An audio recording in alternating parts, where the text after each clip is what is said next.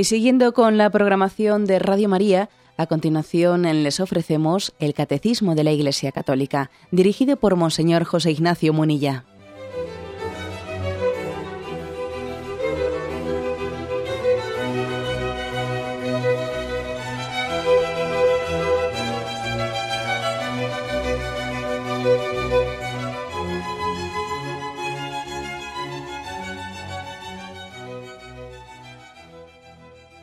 Un cordial saludo a todos los oyentes de Radio María. Un día más, con la gracia del Señor, proseguimos el comentario del Catecismo de nuestra Madre la Iglesia. Estamos, eh, continuamos en este apartado el respeto de los bienes ajenos, en el que el Catecismo, como nos tiene acostumbrados, va detallando, va detallando, pues poniéndose muy al nivel de nuestra vida real, las tentaciones que podemos tener contra el séptimo mandamiento, contra esa virtud de la justicia que se nos pide. Y si en el programa de ayer hablábamos de el deber que tenemos del cumplimiento de las promesas y de los contratos, etcétera, dentro del tema del séptimo mandamiento, el deber de restitución cuando algo hemos robado. Hoy, a partir del punto 2413, vamos a hablar de otros temas pues, muy prácticos también de nuestra vida, relacionados también con el séptimo mandamiento. Algunos de ellos, pues vais a ver que pocas veces ¿no? hemos hecho de ellos eh, motivo de examen de conciencia y sin embargo tiene muchas implicaciones morales, es evidente. ¿eh? En concreto hoy eh, este punto nos invita a reflexionar sobre los juegos de azar y sobre las apuestas, etcétera, y sus implicaciones morales. Dice así, 2413. Los juegos de azar, de cartas, etcétera, o las apuestas no son en sí mismos contrarios a la justicia. No obstante, resultan moralmente inaceptables cuando privan a la persona de lo que es necesario para atender a sus necesidades o a los demás. La pasión del juego corre peligro de convertirse en una gran servidumbre. Apostar injustamente o hacer trampas en los juegos constituye una materia grave a no ser que el daño infligido sea tan leve que quien lo padece no pueda razonablemente considerarlo significativo. Bueno, eh, materia pues dentro del séptimo mandamiento. Con este deseo, pues no de entrar en, en escrúpulos, no, no es cuestión de entrar en escrúpulos, sino de poner nuestra vida, tal y como es en su totalidad, a la luz de Dios. ¿Eh? se trata aquí de, de, ay, mira, voy a crearme un problema donde, donde no lo tenía. No, no, no vamos por ahí. Vamos por decir, queremos que toda nuestra vida, a la luz de Dios, pues, pues tenga plena coherencia. Y que no haya como ¿eh? compartimentos eh, en, estancos, como habitaciones en las que no entre el sol. que a veces puede, puede, ocurrir eso, ¿no? Sí que somos cristianos y, y en muchos aspectos de nuestra vida pues damos testimonios muy hermosos, pero luego al mismo tiempo arrastramos contradicciones, eh, contradicciones que además ni siquiera nos las cuestionamos, son como tabúes, ¿no? Un tabú que, del cual nunca, eh, nunca hemos reflexionado, no hemos permitido que la luz de Dios entre ahí y lo ilumine. Y entonces eh, hablamos hoy del tema de los juegos de azar y de las apuestas. Bueno, en primer lugar, mm, distingamos las dos cosas, ¿no? los juegos de azar y las apuestas. Parece que un juego de azar puede estar ligado o no a la apuesta con el dinero. ¿eh? O sea, se apuesta o no se apuesta. Algunos incluso dicen, bueno, esto, esto va de verdad o de mentiras, ¿no? Eh, de mentiras es si no hay dinero de por medio. Y si hay dinero, pues ya va de verdad, ¿no? A veces hemos escuchado expresiones de ese estilo. Se distinguen las dos cosas, aunque a veces pueden ir unidas. Bueno, muchas veces van unidas, ¿no? Los juegos de azar y las apuestas, pero lógicamente merecen una calificación moral distinta eh, eh, cuando hay o no hay dinero de por medio. ¿eh? En cualquier caso, en primer lugar, parte, parte la afirmación, el catecismo, de que tanto los juegos de azar como las apuestas, en sí mismos, en sí mismos, no son contrarios a la justicia, es decir, que no son intrínsecamente malos, que su maldad viene del hecho de cómo se utilicen y de qué forma. ¿no? Entonces esto es una afirmación importante esta. Hay cosas que son intrínsecamente malas. pues eso está claro, ¿no? por ejemplo, una, una droga es intrínsecamente mala. Pues fijaros, igual le, voy a sorprender a alguno, pero no lo es, no lo es, porque una droga puede ser utilizada, es utilizada de hecho por la medicina, eh, la morfina, etcétera. Otra cosa es cómo la utilicemos, ¿no? Hay cosas que en sí son intrínsecamente malas y otras que no lo son. ¿eh? Entonces, eh, el tema del juego de azar, apuestas, hablamos dentro del no intrínsecamente malo. Será será malo en la medida que se ha utilizado en contra de la justicia, etcétera, y en contra del bien personal. Hecha esta distinción, hablemos ahora un poco de, centrémonos en primer lugar en el tema de los juegos, de los juegos de azar. Aquí habla de la, dice aquí entre paréntesis, juegos de azar, de cartas, etcétera. Bueno, aquí ha puesto el ejemplo de las cartas, pues lo que, todo lo que se habla de juegos de diversión, juegos de mesa, etcétera. En primer lugar hay que decir que una razón de ser por la que estos juegos no son, no son malos es, porque tienen también virtudes, tienen virtudes importantes, ¿no? Por ejemplo, el encuentro, el encuentro entre nosotros, el encuentro entre la familia. Yo creo que eh, ha hecho mucho daño la introducción de la televisión y de las pantallas, los ordenadores, internet, eh, ha sustituido en gran parte esos encuentros familiares que solían tener lugar en torno a los juegos de cartas o juegos de mesa, ¿no? Lo que dice que tenía un valor, un valor importante también esos, esos juegos que de una manera sencilla, inofensiva, nos podían, nos podían encontrar entre nosotros, ¿no? Eran un lugar de encuentro, de convivencia familiar, que hoy en día la echamos mucho en falta. ¿eh? Pues la ilusión de que la familia juegue el fin de semana y tenga sus juegos los niños con sus padres es, es maravillosa, ¿no? Entonces, hay que decir que dentro de los males morales que está acarreando nuestra cultura, uno de ellos es el aislamiento. Y, claro, es una pobreza muy grande el ver que la gente hoy juegue pues, a hacer solitarios con la pantalla del ordenador y que allí pues esté online haciendo juegos online y no sé qué. Y allí viendo si yo, si un muñequito salta y, es capaz de pasar no sé qué nivel de dificultad en la pantallita y dale que te pego y vuelvo a empezar y vuelvo a empezar. Eso es una pobreza muy grande. ¿Eh? Es una pobreza muy grande. Hay un tipo de juegos, hay un tipo de juegos que aíslan mucho. ¿eh? Aíslan mucho y no crean convivencia. Estos tales bueno, no voy a decir en absoluto podemos decir que sean intrínsecamente malos, ¿no? Pero eh, no tienen unas virtudes de convivencia y de encuentro como tienen otros juegos, ¿no? Como los juegos de mesa, las cartas, etcétera, que son mucho más positivos. Entonces esos encuentros, esos, ese tipo de juegos eh, familiares, o sea, que, que suponen una, una relación humana de convivencia, desgraciadamente han, sido, están siendo sustituidos en gran medida eh, pues, por la, pantalla, por lo electrónico, eh, en el cual no, hace falta que haya otra persona frente a ti. Y eso, eh, eso tiene sus implicaciones morales. nosotros tenemos que darle más valor, tenemos que intentar promover en el seno de nuestras familias los juegos que supongan relación humana. Qué importante es esto. ¿eh? Yo me acuerdo que cuando hablamos aquí del, tema del sexto mandamiento, el tema de, la impureza en, la televisión, etcétera, os conté, os conté la anécdota de, que vamos, mi, difunto, nuestro difunto padre, lo tengo bien, bien grabado en mi, en mi memoria de, en esa memoria de los tiempos de adolescencia, que cuando igual salía una película que entonces tenía dos, dos rombos, etcétera, pues el hombre cogía, se levantaba, apagaba la televisión y decía, a ver, venga, saca el parchís, saca no sé qué.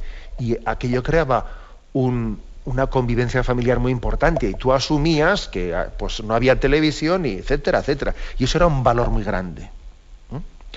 Y no únicamente a nivel familiar, sino que también eso, ese tipo de juegos mm, pueden también promocionar mucho el encuentro, el encuentro entre amigos, de personas que viven que viven en soledad o que no, viven en familia, o viviendo en familia también tienen otros eh, lazos de amistades entre familias, encuentros de fines de semana, etcétera, que son importantes, que nos sacan de nuestro aislamiento, que nos rescatan de la pantalla, de la televisión, del ordenador, que puede llegar a ser esclavizante, obsesivo. Eso, eso es importante. Por desgracia, hoy en día las casas, los hogares, los hemos blindado mucho. Los hemos blindado. ¿eh? Pero yo creo que es un valor, ¿eh? que tiene un valor en el que en, una casa eh, haya un encuentro, un domingo por la tarde, en el que se inviten los amigos, etcétera, y allí haya una serie de juegos. Eso es un valor. Y además también es un valor moral por el tema que, por lo que supone de aprender a desconectar. que es importante, la sana distracción. Tiene que haber un equilibrio en nuestra vida, un equilibrio entre trabajo, eh, oración, formación, tiempo para formarme, tiempo de descanso para dormir, tiempo para hacer visitas y relaciones humanas, tiempo para distracciones sanas, también tiene que haber esto. O sea, en nuestra vida tiene que haber un equilibrio. Y es que además cuando no hay ese equilibrio, por ejemplo, tiene una afición por el deporte, ¿no? Y bueno, pues bien, esa afición equilibrada seguro que le está librando, le está preservando de buscar tubos de escape dañinos y dañosos para su vida. ¿Eh? Cuando no tenemos una distracción consciente y libremente ¿eh? elegida, pues resulta que nos, sorprendemos a nosotros mismos cayendo en tubos de escape en los que no hemos sido nosotros libremente los que hemos elegido, sino hemos sido arrastrados a ellos. Luego, es importante también, ¿eh? es importante tener la sana distracción, ese equilibrio. Y bueno, también hay que decir que todos somos distintos. ¿eh? A cada uno Dios le da una, pues también, pues, pues, una capacidad distinta de ver de qué manera conjuga trabajo, oración, formación, eh, dormir, pues relaciones humanas, distracciones tiene que haber un equilibrio distinto. En la vida comunitaria, en la vida religiosa, bueno, lo que se llega a hacer es hagamos un horario de vida comunitaria en el que distribuyamos los tiempos equilibradamente para todos estos aspectos. Y todos ellos tienen que estar sumados. Lo que pasa es que luego, bueno, pues dentro de un horario comunitario siempre hay posibilidades de que uno pues, eh, dé más tiempo a un aspecto que el otro, porque siempre hay un cierto margen de libertad en la aplicación del horario comunitario. Pero cuando no se vive bajo un régimen de vida comunitaria religiosa, es uno mismo el que tiene que decir, bueno, yo debo de tener ¿eh? un, pues un reparto de mi tiempo equilibrado. Igual algunos de los que me están escuchando pues están pensando, bueno, yo nunca me he puesto a pensar de qué manera eh, reparto eh, en mi tiempo, o sea, si, es proporcionado o no es proporcionado, si tiene equilibrio el, eh, pues el tiempo que le dedico al trabajo, a la oración, a la, formación, a la lectura, a dormir, a las relaciones humanas, a las, a las sanas distracciones, es bueno, ¿eh? es necesario que también tengamos momentos de evaluación, vamos, sin llegar a ser eh, pues cuadrados en nuestra vida, ¿no? con un cierto margen de espontaneidad, pero es importante que uno reflexione y diga, tengo un reparto equilibrado de, del tiempo y el esfuerzo en mi vida.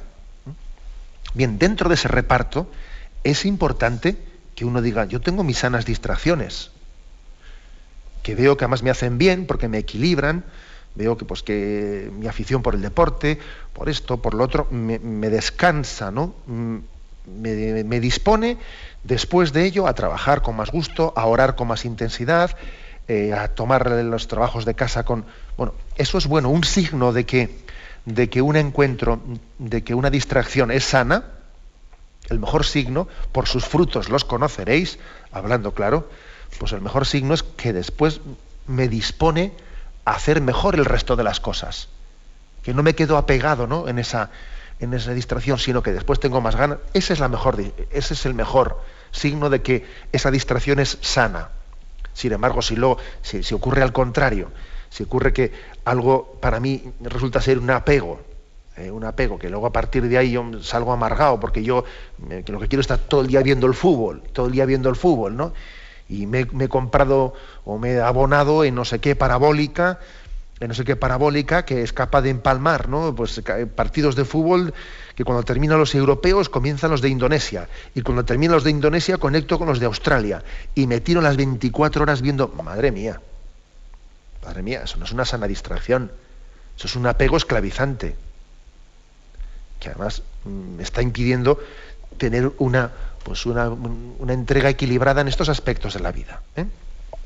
Por eso, la primera, eh, primer aspecto, antes de señalar lo negativo, aquí hemos señalado lo positivo también de, esos juegos, eh, juegos de azar eh, o, juegos de distracción o sanas distracciones, ¿no? que no tiene por qué ser juegos de azar. aficiones sanas que de alguna manera nos puedan ayudar a, a, tener un equilibrio interior. Ahora también vamos a señalar los peligros, ¿no? Eh, vamos, hemos puesto la cara, ahora hablemos también de la cruz, eh, de los peligros de estos juegos. Tenemos un momento de reflexión y continuamos enseguida.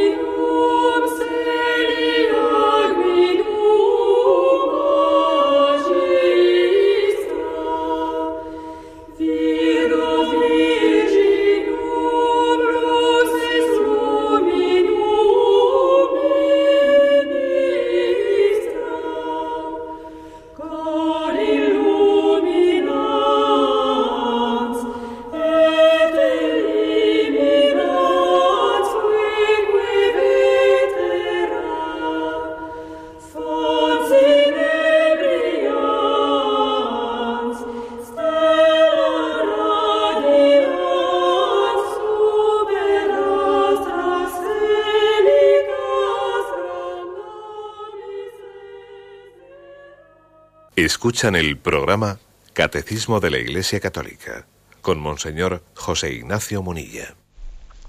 Estamos dedicando el programa de hoy al punto 2413 en el que se habla de los juegos de azar y también de las apuestas.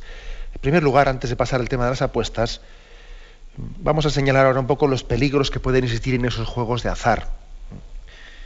si decíamos que su aspecto principal es el de equilibrar un poco pues, la distribución del tiempo de nuestra vida teniendo también unas sanas distracciones que nos lleven también a descansar, ¿no? equilibradamente, y que también otro valor importante decíamos que es el encuentro personal entre nosotros, con unos juegos que no nos aíslen, ¿eh? el encuentro familiar, el encuentro entre amigos, también existen peligros, evidentemente. ¿no? Y yo creo que un primer peligro es el apego. El apego. ¿eh? Si cuando la distracción comienza a ser ¿no? una, necesidad eh, que uno sueña en ella, ¿eh? que está de alguna manera eh, ansiándola, ansiándola desequilibradamente, eso denota un apego. Entonces, qué importante es que nuestras distracciones no lleguen a convertirse en apegos, que uno no descanse, no le vaya la vida en ello, para entendernos, ¿no? No ponga su esperanza en ello. Porque qué pobreza humana tan grande es que mi esperanza sea mi rato de juego. Es muy empobrecedor eso. Entonces, eh, es totalmente legítimo que uno tenga la ilusión de que tiene su rato de distracción con los amigos, el domingo por la tarde, etcétera, pero cuando uno va examinando su corazón, que hay que decir que, qué, gran, qué grande es el hombre, pero al mismo tiempo qué poquita cosa somos, qué poquita cosa somos, ¿no? Y se puede descubrir un ser humano con toda su grandeza y su dignidad, se puede descubrir a sí mismo, se puede sorprender a sí mismo, teniendo puesta su ilusión, la ilusión de la semana, ¿eh? en la partida de cartas del domingo a la tarde. Y hombre, un poquito exagerado eso, ¿no? Y tengo mis esperanzas puesto en ello, ¿no? Y me, me, va la vida en ello, ¿no? Y lo vivo, lo vivo con una pasión pues, desmedida. ¿eh? Por eso, primer peligro, el apego. El apego. Y siempre es bueno examinar nuestro corazón y ver si estamos haciendo de algo que, es bueno, Pero si estamos haciendo pues una, eh, una totalidad, le estamos dando una totalidad que no tiene. ¿eh? Le estamos sacando un poco de quicio, ¿no? Entonces, el primer, primer examen que hay que hacer es este, ¿no? Vivir, vivir la distracción pues con un grado de libertad interior y esto se suele notar, pues que a veces uno, pues resulta que, un día tiene un compromiso familiar, que viene a visitar a no sé quién, o que vamos a, pues a visitar a un tío que está enfermo, lo que sea, y uno pues pierde totalmente el humor y está enfadadísimo y tiene un genio no sé qué, porque mi mujer me ha dicho que tenemos que ir a tal sitio y yo había quedado con mis amigos para ver el partido y para jugar una partida de cartas, y entonces me han quitado eso y me quedo totalmente transmutado, ¿no? Y eso, esa reacción, malhumorada, etcétera, denota, delata, pues un apego, está clarísimo. Ese es el primer, el primer aspecto. ¿eh? Ya sabéis ese famoso, ese famoso refrán ¿eh? que dice, en la mesa y en el juego se conoce al caballero. Esta es otra. ¿eh? Entonces yo diría que también en ver una segunda forma de examinar si, si, ese juego, si ese juego de azar, etcétera, yo lo vivo, lo vivo sanamente, es ver si yo estoy mm, introduciendo un amor propio eh, en ese juego desmedido. ¿eh? Que es que hay que ver los enfados que podemos llegar eh, pues, pues, pues a tener en el contexto de un juego de azar. Recuerdo también que en alguna ocasión he comentado en este programa, esto que estoy diciendo, yo recuerdo una experiencia también de, adolescencia bien clara, ¿no? la, de haber tenido un mal perder, pero terrorífico. ¿eh? de eso que te había la partida de cartas todos los domingos y perdías y, bueno, y enganchabas allí un enfado totalmente desproporcionado, ¿no? Y te decían, ¿no? Tu familia, pero no te das cuenta que estamos jugando, pero ¿cómo te puedes poner así? Y, tú no la entendías, no la entendías, ¿no? Hasta que llega un momento en el que, no sé, el Señor te permite tener una iluminación de madurez en que uno dice, pero bueno, pero qué bobada, pero cómo estoy perdiendo yo aquí los estribos, ¿eh? los estribos, si estamos jugando. ¿eh? si estamos jugando a cartas. es, es un lugar en el que también nuestro amor propio, nuestro amor propio se suele manifestar. ¿eh? Y si no hacemos una autocrítica seria, pues ese amor propio puede ser capaz de organizar una guerra civil. ¿Eh? Una guerra civil. O sea, crisis de relaciones personales, etcétera. Anda que no hemos visto casos de relaciones humanas que han quedado seriamente dañadas o hasta rotas totalmente por tonterías de estas, ¿no? ha habido unos encontronazos tremendos pues en, torno, a, en torno a, una cosa que, estaba llamada a ser un lugar de encuentro. Un lugar de encuentro pues para descansar y para distendernos. Y resulta que hemos ido allí con, claro, con un apego interior, con un amor propio que ha provocado un estallido. Y, es una de esas ocasiones, como he dicho antes, en las que uno dice, pero qué poquita cosa somos, ¿cómo es posible que seamos capaces de, eh, perder hasta unas amistades pues por una bobada de un juego. Pero ocurre, ocurre, ¿no? Por eso yo diría también, primero he dicho lo del apego, ¿no? El tener una, ansia de, tener que, llegar a ese momento para jugar las cartas o lo que sea. Segundo, la posibilidad de que ahí se manifieste un amor propio desmedido, un, enfado, un, deseo de, un deseo también de estar siempre ganando. ¿eh? ese deseo de ser siempre el triunfador, siempre el triunfador. Si no gano, ¿eh? si no gano, eso también es otra manifestación clara de, desequilibrio. Si no gano, no me divierte. Para divertirme tengo que ganar en el juego. Pero qué bobada es esa pero por desgracia se nos ha ido introduciendo, ¿no? Se nos ha ido introduciendo porque también estamos en una cultura que no hace más que enfatizar eh, al triunfador, ¿no? Al triunfador, etcétera. Todo es enfatizarlo, todo es hacer una. ¿eh? Otro aspecto concreto, el tema de las trampas, ¿eh? además aquí lo dice explícitamente el catecismo, el tema de las trampas, ¿no? Que, supone también otra manifestación, lógicamente es, es inmoral, es inmoral realizar las trampas y además lo malo además, bueno, yo diría, lo malo es realizarles es el, engaño, el engaño, la deshonestidad. ¿eh? Si, no nos educamos en que en el juego no tienen cabida las trampas, nos estamos, o como esto es un juego, tienen cabida las trampas, ¿no? Ojo, una cosa es que haya, que haya algunos juegos de cartas que precisamente consisten, consisten en tener picaresca, ¿no? Y, pues eh, eh, envidar cuando no tengo nada y cosas por el estilo, ¿no? Pero otra cosa es que uno haga trampas a las reglas del juego. ¿eh? Pues eso también está quebrando un principio moral en nuestra vida. Y pensar que, va, como esto es un juego aquí, no, ojo, estoy quebrando un principio moral y es una falta de honestidad. Y hay que educar, hay que educar en ello, en la honestidad. Además que, digamos también que el hecho de que seamos capaces de mentir por un juego, eh, pues es también patético. ¿eh? Es también patético. Y también el hecho de que lleguemos a hacer esas trampas es significativo del apego que existe, porque nadie es capaz, ¿eh? nadie va, a, llegar a, mentir o a poner en riesgo su imagen ante los, ante los demás si no tiene un apego interior muy grande. Es incomprensible que uno esté dispuesto a correr el riesgo de hacer el ridículo de que le descubran haciendo trampas, si no es porque tiene una ansiedad por ganar y tiene un apego tremendo. O sea que detrás de las trampas se esconde pues una, eh, desequilibrada, eh, un desequilibrado deseo de ganar. Yo creo que también hay que educar nuestra ansiedad, ¿no? Y hay que educar esa, esa tendencia a pretender ser siempre, pues, el, digamos, el, el perejil de todas las cosas, ¿no? Aprender a saber perder y que no pasa nada.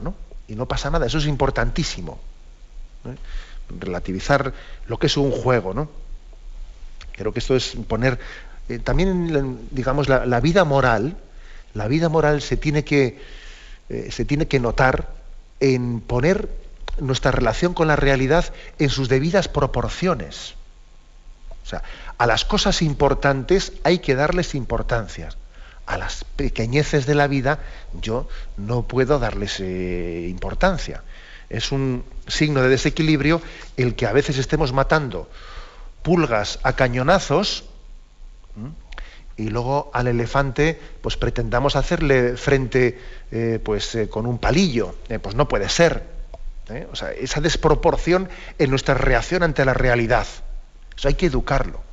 Y lo que es una bobada, hay que recordarse uno a sí mismo, esto es una bobada, esto es una bobada, luego esto a mí no me va a hacer perder la paz y hay que educarse en ello. Bueno, pues como veis también aquí hay una eh, reflexión moral importante en torno al amor propio, en torno a los apegos, en torno a las trampas, etc. Tenemos un momento de reflexión y continuamos enseguida.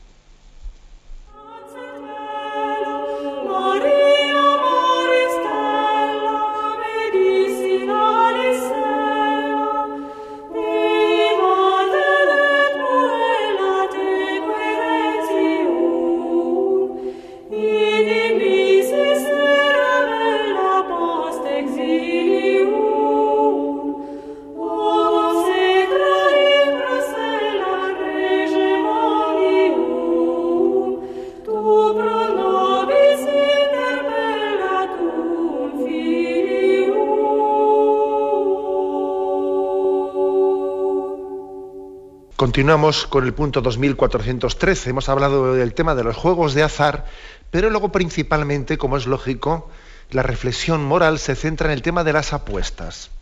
El tema de las apuestas, donde hay mucho más riesgo, mucho más riesgo. El hecho de que los determinados juegos de azar estén ligados a las apuestas. Bueno, si el catecismo dice que en sí mismos, en sí mismos, no son contrarios a la justicia, es porque, bueno, porque puede darse un juego de azar pues que no tenga ese componente eh, moralmente malo, ¿no? Pues el hecho de que en nuestra cultura pues exista, por ejemplo, esté tan introducido el tema de la lotería de la Navidad, puede tener un componente positivo, en el sentido que también es una muestra de, de, de, muestra de cariño y de afecto que, nos, que las familias se intercambien pues algún décimo, alguna participación de esas de, de Navidad, etcétera, bueno, es hasta una especie de una forma de felicitarnos las Navidades o de tener un signo, puede serlo, ¿eh? no digo yo que, ¿eh? puede serlo. ¿eh? Pero vamos a ser claros también. Pero el hecho de que algunos juegos de azar puedan ser utilizados de una manera equilibrada y sean también una muestra cultural de encuentro y de, y de regalo y de cariño entre nosotros, eso mm, no quita para que tengamos que hacer eh, para que tengamos que levantar nuestra voz y hacer una denuncia de que generalmente los juegos de azar tienen un componente, y además lo digo claramente, yo creo que generalmente tienen un componente moral que sí que es dañoso para, para nosotros, ¿no?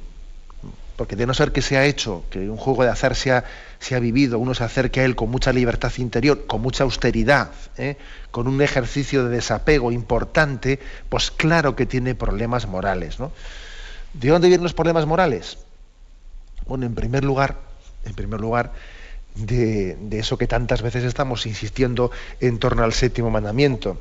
He leído más de una vez ya esa cita de San Basilio el Grande, allá por el siglo IV, en el que él dice eso de que el pan que te sobra es el pan del hambriento, el vestido colgado en tu armario es el vestido del que está desnudo, los zapatos que no te pones son los zapatos del que está descalzo, el dinero que guardas bajo llave es el dinero de los pobres, las obras de caridad que no haces son tantas injusticias que tú cometes. Y claro, y, y cuando uno ve esta reflexión moral tan exigente, pues uno dice, y yo me dedico a, gastar el dinero tontamente, que si bono no sé qué, primi no sé cuántos, y, estamos siempre, hay personas que parece que tienen, tienen la capacidad de dividir la semana por qué juego de azar toca cada semana. El lunes no sé qué, el martes no sé cuánto, el miércoles no sé qué. ¿eh? Y algunos son especialistas, ¿no? Especialistas en sumarse a todos los juegos de azar, ¿no? Entonces, en primer lugar, tiene un problema cuando, cuando no son utilizados o no, uno no recurre a ellos con un grado de austeridad grande, ¿no? Eh, pues eh, claro que tiene una implicación moral porque desequilibran, pues ese, esa parte, desequilibran el orden que yo tengo que tener para ayudar a los necesitados. Lo desequilibran. O sea, el que nosotros utilicemos más dinero para los juegos de azar que para la ayuda a los pobres, eso clama al cielo. Clama al cielo. Entonces, el dinero que en España se utiliza en juegos de azar, si lo comparamos con el dinero que nosotros utilizamos en la caridad, eso clama al cielo. O sea, los datos son tremendos, ¿no? Son tremendos. A ver qué campaña de ayuda a los pobres es capaz de hacer una cuestación de lo que se recoge en esta nación en, en la primi no sé qué, el otro no sé qué, la oratería de Navidad. A ver qué campaña es capaz de recoger eso. Entonces, eso tiene un valor, eso tiene, vamos a decirlo claramente, tiene denota un problema moral muy grave. Es una distribución totalmente injusta de nuestro dinero. Y, es una ofensa muy grave a los pobres y es una ofensa muy grave al corazón de Dios, que seamos capaces de jugarnos más dinero en estos juegos de azar que, que lo que distribuimos a los, a los necesitados. ¿no? Eso, eso clama al cielo. Más problemas morales. Bueno, más problemas morales es que detrás de este juego de azar, cuando no es vivido de una manera muy austera, como decía, y equilibrada, ¿no? detrás de este juego de azar se esconde toda una serie de aspiraciones que suelen ser sueños evasivos, propios de quien no vive en la realidad de la vida, ¿no? sino que vive el juego de azar de una manera alienante, alienante, ¿no? Es que si me tocase tal, dejaría de trabajar y no sé qué, si me tocase esto me compraría un sitio, me iría de crucero, ¿y tú qué harías? Y yo, pues mira, yo haría esto, yo haría lo otro. Detrás de esos juegos de azar muchas veces se esconde una, una forma de vida en la que uno no vive el momento presente en intensidad de amor. No, no todo lo contrario. En vez de vivir el momento presente en intensidad de amor, se evade, se evade, sueña con no sé qué. Y a veces esas evasiones, como somos conscientes de que, en fin, no son muy santas, solemos intentar bautizarlas, ¿no? darles un toque, ¿no? No, yo, yo le daría, si me tocase, yo le daría la mitad a los pobres, yo esto, yo lo otro, ¿no? Entonces parece que con eso queremos compensar un poco. Luego si nos toca, que no va a tocar nunca, por supuesto, ¿eh? si ya te digo yo quién va a... Yo me acuerdo, son ya unos cuantos años, me acuerdo que en una ocasión tocó, no, no, recuerdo, creo que era la lotería de Navidad, pues en, un, eh, en una parroquia, en una parroquia de Madrid, y tocó de una manera bastante importante en un grupo, en un grupo apostólico, ¿no? que habían jugado pues, eh, a esa lotería. Y, y pasados unos años escuché, o sea, leí unas declaraciones del sacerdote que llevaba aquel grupo apostólico en que a los jóvenes les había tocado a todos la lotería, ¿no? ¿Y qué es lo que venía a decir aquel sacerdote? Pues que no les había hecho ningún bien moral aquello. Que lo que se había desprendido, ¿no? De aquellos que, que, el grupo apostólico, pues bueno, pues había más bien disuelto, etcétera, y ese tipo de afirmaciones, y yo le daré la mitad a los pobres, no sé qué, ya. esos son intentos de justificación de una especie de tranquilice conciencias, de que yo sé que estoy viviendo esa especie de sueños evasivos que me están alienando, es decir, me están distrayendo de la realidad presente. Y son una manifestación de una ansia propia de quien no vive, eh, vive el hoy, el aquí y el ahora, ¿no? Por lo tanto, otro segundo problema moral muy grave. El primero es, la, el primero es el olvido de, los, de, los, necesitados, ¿no? El segundo es el desequilibrio interior que eso supone, ¿no? Decir también que, que esto suele acarrear muchas veces problemas familiares muy serios. ¿Eh? ¿Cuántas veces en los juegos, las apuestas, son, mm, conllevan un engaño dentro de la familia? Eh, claro, le engaño a mi mujer, no le digo todo el dinero que me he gastado en esto, porque si le digo todo el dinero que me ha gastado en esto, tenemos bronca, le oculto esto, le oculto lo otro, ¿no? Y eso también es tristísimo, tristísimo, el que estemos primero desatendiendo nuestros deberes familiares, ¿no? Deberes de ahorro, que también tenemos un deber de ahorro, aparte de ese deber que he dicho antes de, solidaridad y de caridad para con los pobres y los necesitados, también tenemos un deber de ahorro.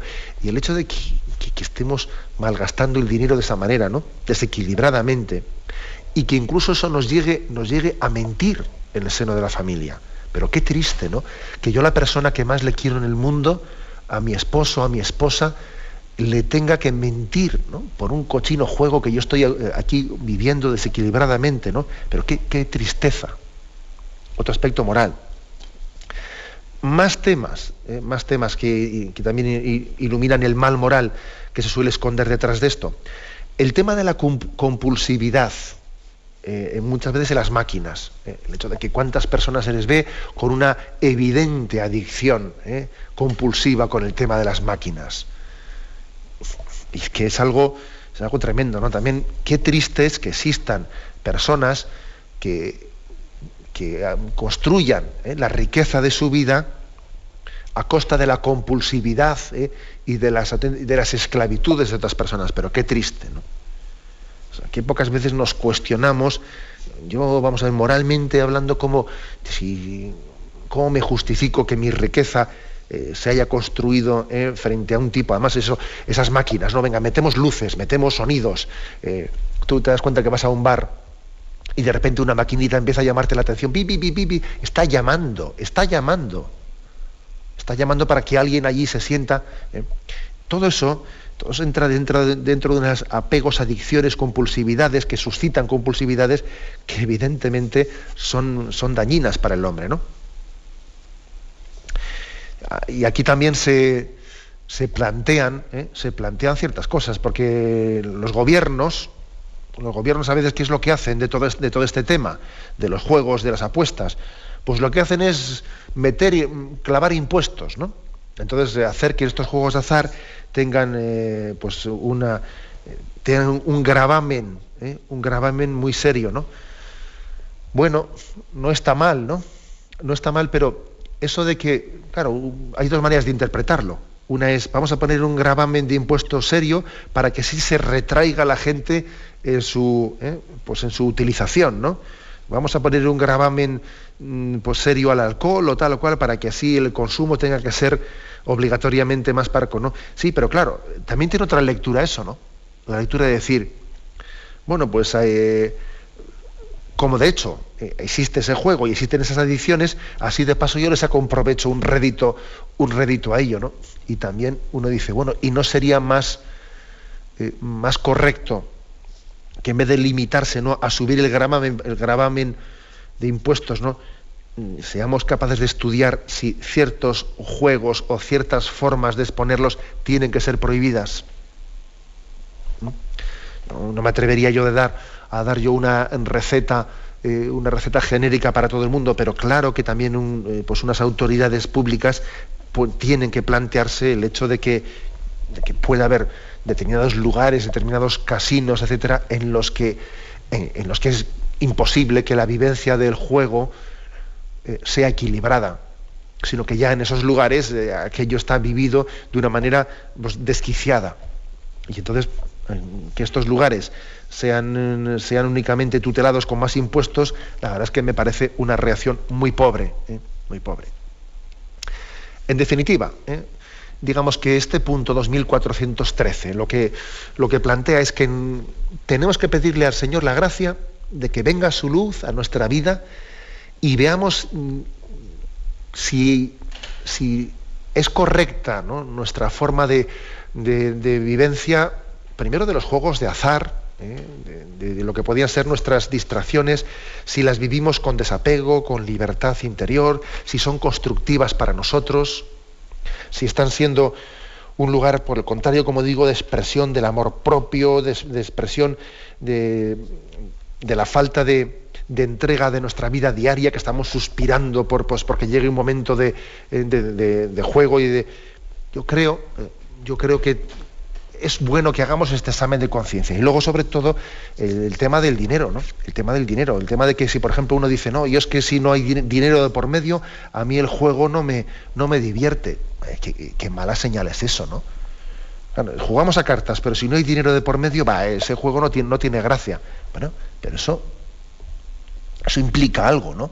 Una cosa es que sea algo meramente simbólico, pues que, sea un poco, pues digamos, un acicate de, tener un poco de picante entre nosotros, ¿no?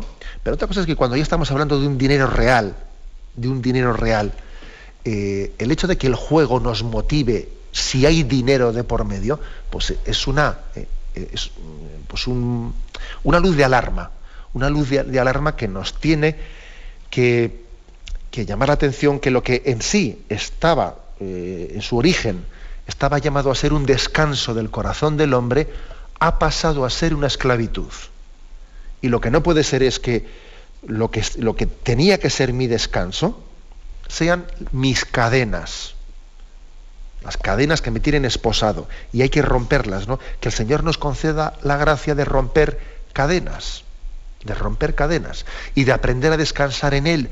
Y cuando decimos en Él es en Él y en todo lo sano y bueno de la vida. Eh, que todo lo sano y bueno de la vida tiene que ser educado para que así descansemos en Cristo, pero rompiendo cadenas y rompiendo esclavitudes. Lo dejamos ahí. ¿eh? Y damos paso ahora a la intervención de los oyentes. Podéis llamar para formular vuestras preguntas al teléfono 917 107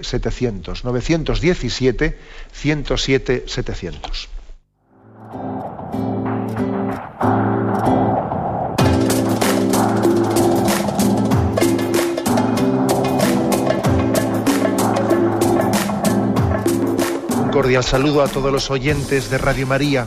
Un día más, con la gracia del Señor, proseguimos el comentario del Catecismo de nuestra Madre la Iglesia.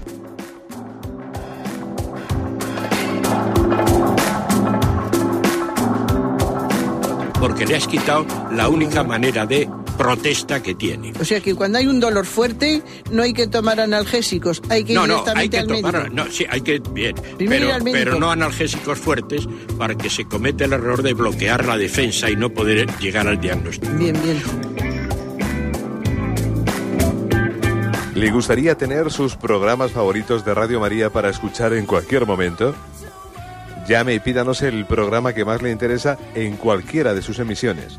Recogeremos su petición además de sus datos completos para hacer el envío. Solo necesita tener un lector de CD o DVD que reproduzca el formato de compresión digital MP3. Llame al 914-550-480 y atenderemos su petición encantados. Tome nota. 914-550-480. Radio María, más cerca de usted.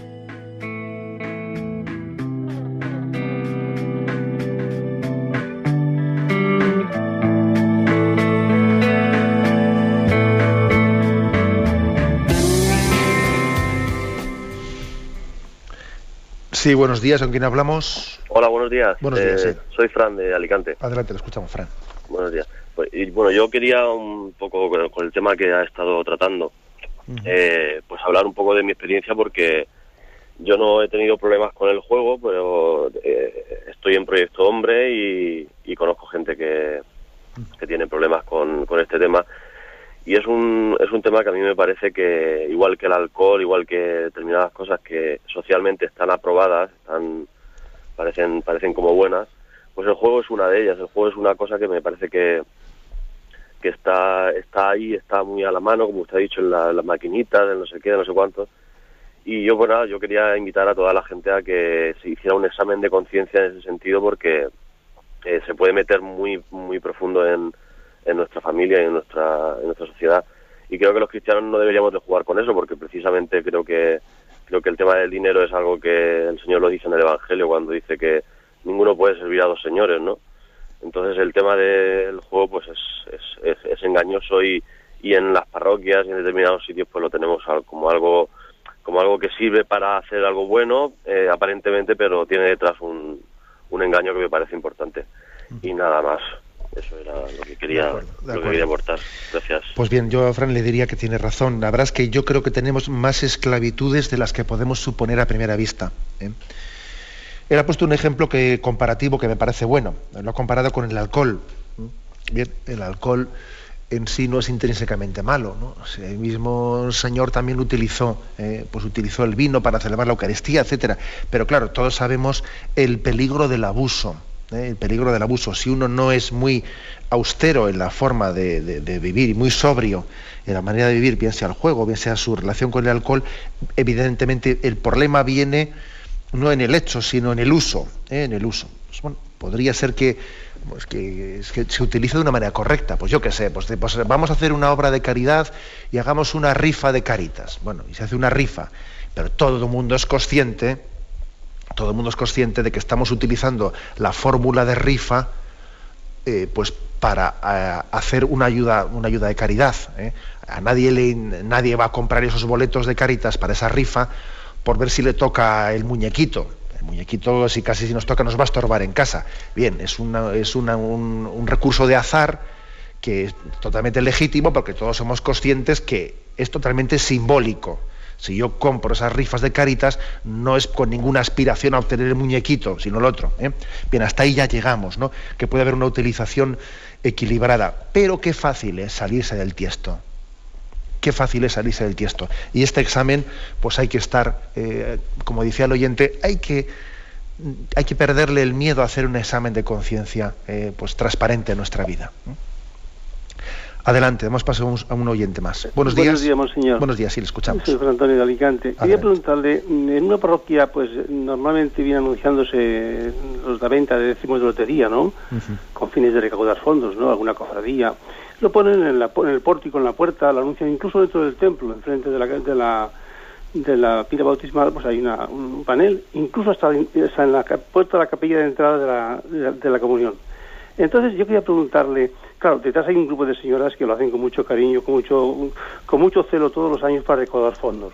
Hmm. Pero esto es realmente caridad, el, anunciar en la iglesia estas papeles de lotería y en segundo lugar, ¿dónde queda entonces la, no sé, la, fe en la divina providencia para recaudar fondos?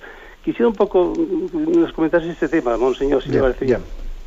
Bueno, un poco, ya lo he explicado en la intervención anterior con ese ejemplo que he puesto de las eh, rifas de caritas. ¿no? Yo creo que puede haber una utilización legítima de un juego de azar cuando todo el mundo es consciente de que es algo un poco simbólico para convocar a nuestra solidaridad para una causa común, ¿no?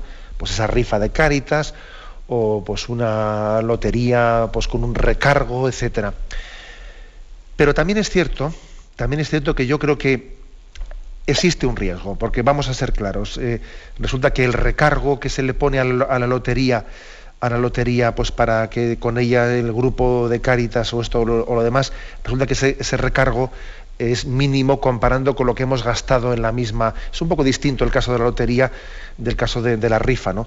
Al final ese recargo que va a ser el beneficio real que obtenga la obra, la obra de caridad que estamos promocionando, es un recargo mm, pues proporcionalmente muy inferior al que de hecho va al, juego, ¿no? Con lo cual dice uno, y no sería más normal, y no sería más normal, en vez de que, el, 20% de lo que estoy jugando vaya a la obra de caridad y el 80% al juego del azar, ¿no sería más normal que fuese al revés, el 80 o el 20% o el 100%, para ser más claros?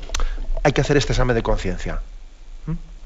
No vaya a ser que resulta que lo que era, eh, lo, que era la excusa acabe siendo el fin. ¿eh? Yo creo que hay que hacer esa reflexión. ¿eh? Bueno, adelante, damos paso a un siguiente oyente. Buenos días. Buenos días. Sí, le escuchamos, adelante. Buen señor Pablo de Madrid. Adelante, Pablo. Existe hoy un nuevo escenario mm, con el tema de Internet y todo esto de la propiedad intelectual que parece que está cambiando un, poco la forma de comercio con muchas cosas, pero sí que existe este tema de que robar eh, películas y descargarse películas pirateadas y tal, todo esto. ¿Qué, ¿Qué opina usted de todo esto? Porque mm, esto es bastante común hoy en día, el tener eh, descarga de películas y todo esto, que parece que está bastante perseguido por los propietarios intelectuales de las mismas, aunque parece que esto es totalmente legal.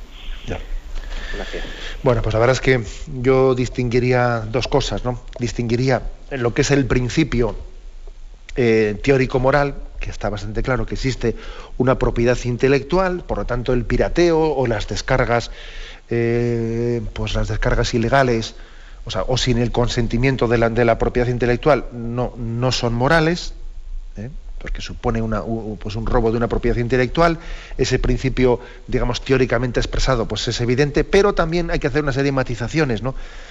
Las matizaciones son que, claro, el hecho de que eh, esas asociaciones de, de, propiedad intelectual hayan ya obtenido hayan obtenido ciertas compensaciones, como son, por ejemplo, el hecho de haber grabado, grabado impuestos eh, pues, para la venta de cintas vírgenes para los CDs, porque unos entienden que el que compra un CD o un DVD eh, va a tener ya una utilización de ese CD o DVD virgen en el que va a copiar cosas pirateadas, luego le grabamos un impuesto, o incluso en la venta en, la, en, la, misma compra del mismo aparato electrónico, bien sea el ordenador o el otro, etcétera, ya se está grabando en la grabadora del MP3, etcétera, se está grabando un impuesto en virtud de que revierta en favor de la propiedad intelectual. Claro, yo entonces lo que me hago la reflexión es lo siguiente. Lo que no puede ser es que siga siendo eh, igualmente inmoral el haber bajado esa película después de que ya me han cobrado un impuesto por el DVD virgen y el CD y el aparato electrónico. Hombre, lo que no se puede es, como dice el refrán, sorber y soplar a la vez. Sorber y soplar a la vez no se puede hacer. Entonces, lo que no puedo yo es decir que este me pague impuestos por el CD y DVD porque los ha comprado para piratear. Y luego si piratea me está robando. No, oiga, mí usted, las dos cosas no pueden ser. Hay que aclararse aquí. ¿eh? Entonces, mm, creo que el principio, el principio es evidente que hay que respetar la propiedad intelectual, pero creo que también puede estar en este momento teniendo lugar un abuso ¿eh? de la exigencia de los derechos de esa propiedad intelectual. Está teniendo lugar un abuso y a mí me parece que está un poco por regularizar también las cosas finalmente cómo, cómo terminan resultando. ¿eh? Podría parecer que podría parecer que es un poco una solución salomónica la que la que he dicho, o sea, como que no me he mojado o como que me he quedado en un terreno de nadie. Pues mm, mm, no es esa mi intención. ¿eh? Creo que es que el problema el problema es complejo.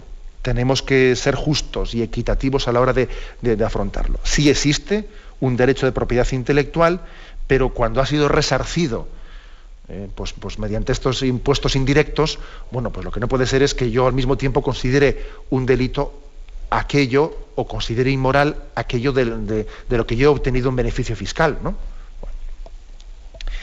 Bien, tenemos el tiempo cumplido, me despido con la bendición de Dios Todopoderoso, Padre, Hijo y Espíritu Santo.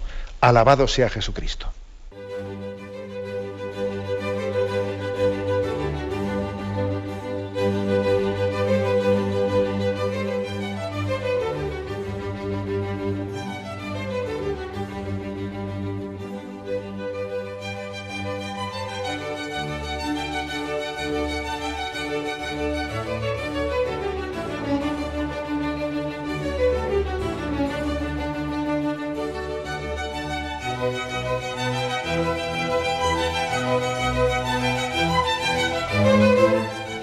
Han podido escuchar en Radio María el Catecismo de la Iglesia Católica, dirigido por Monseñor José Ignacio Munilla.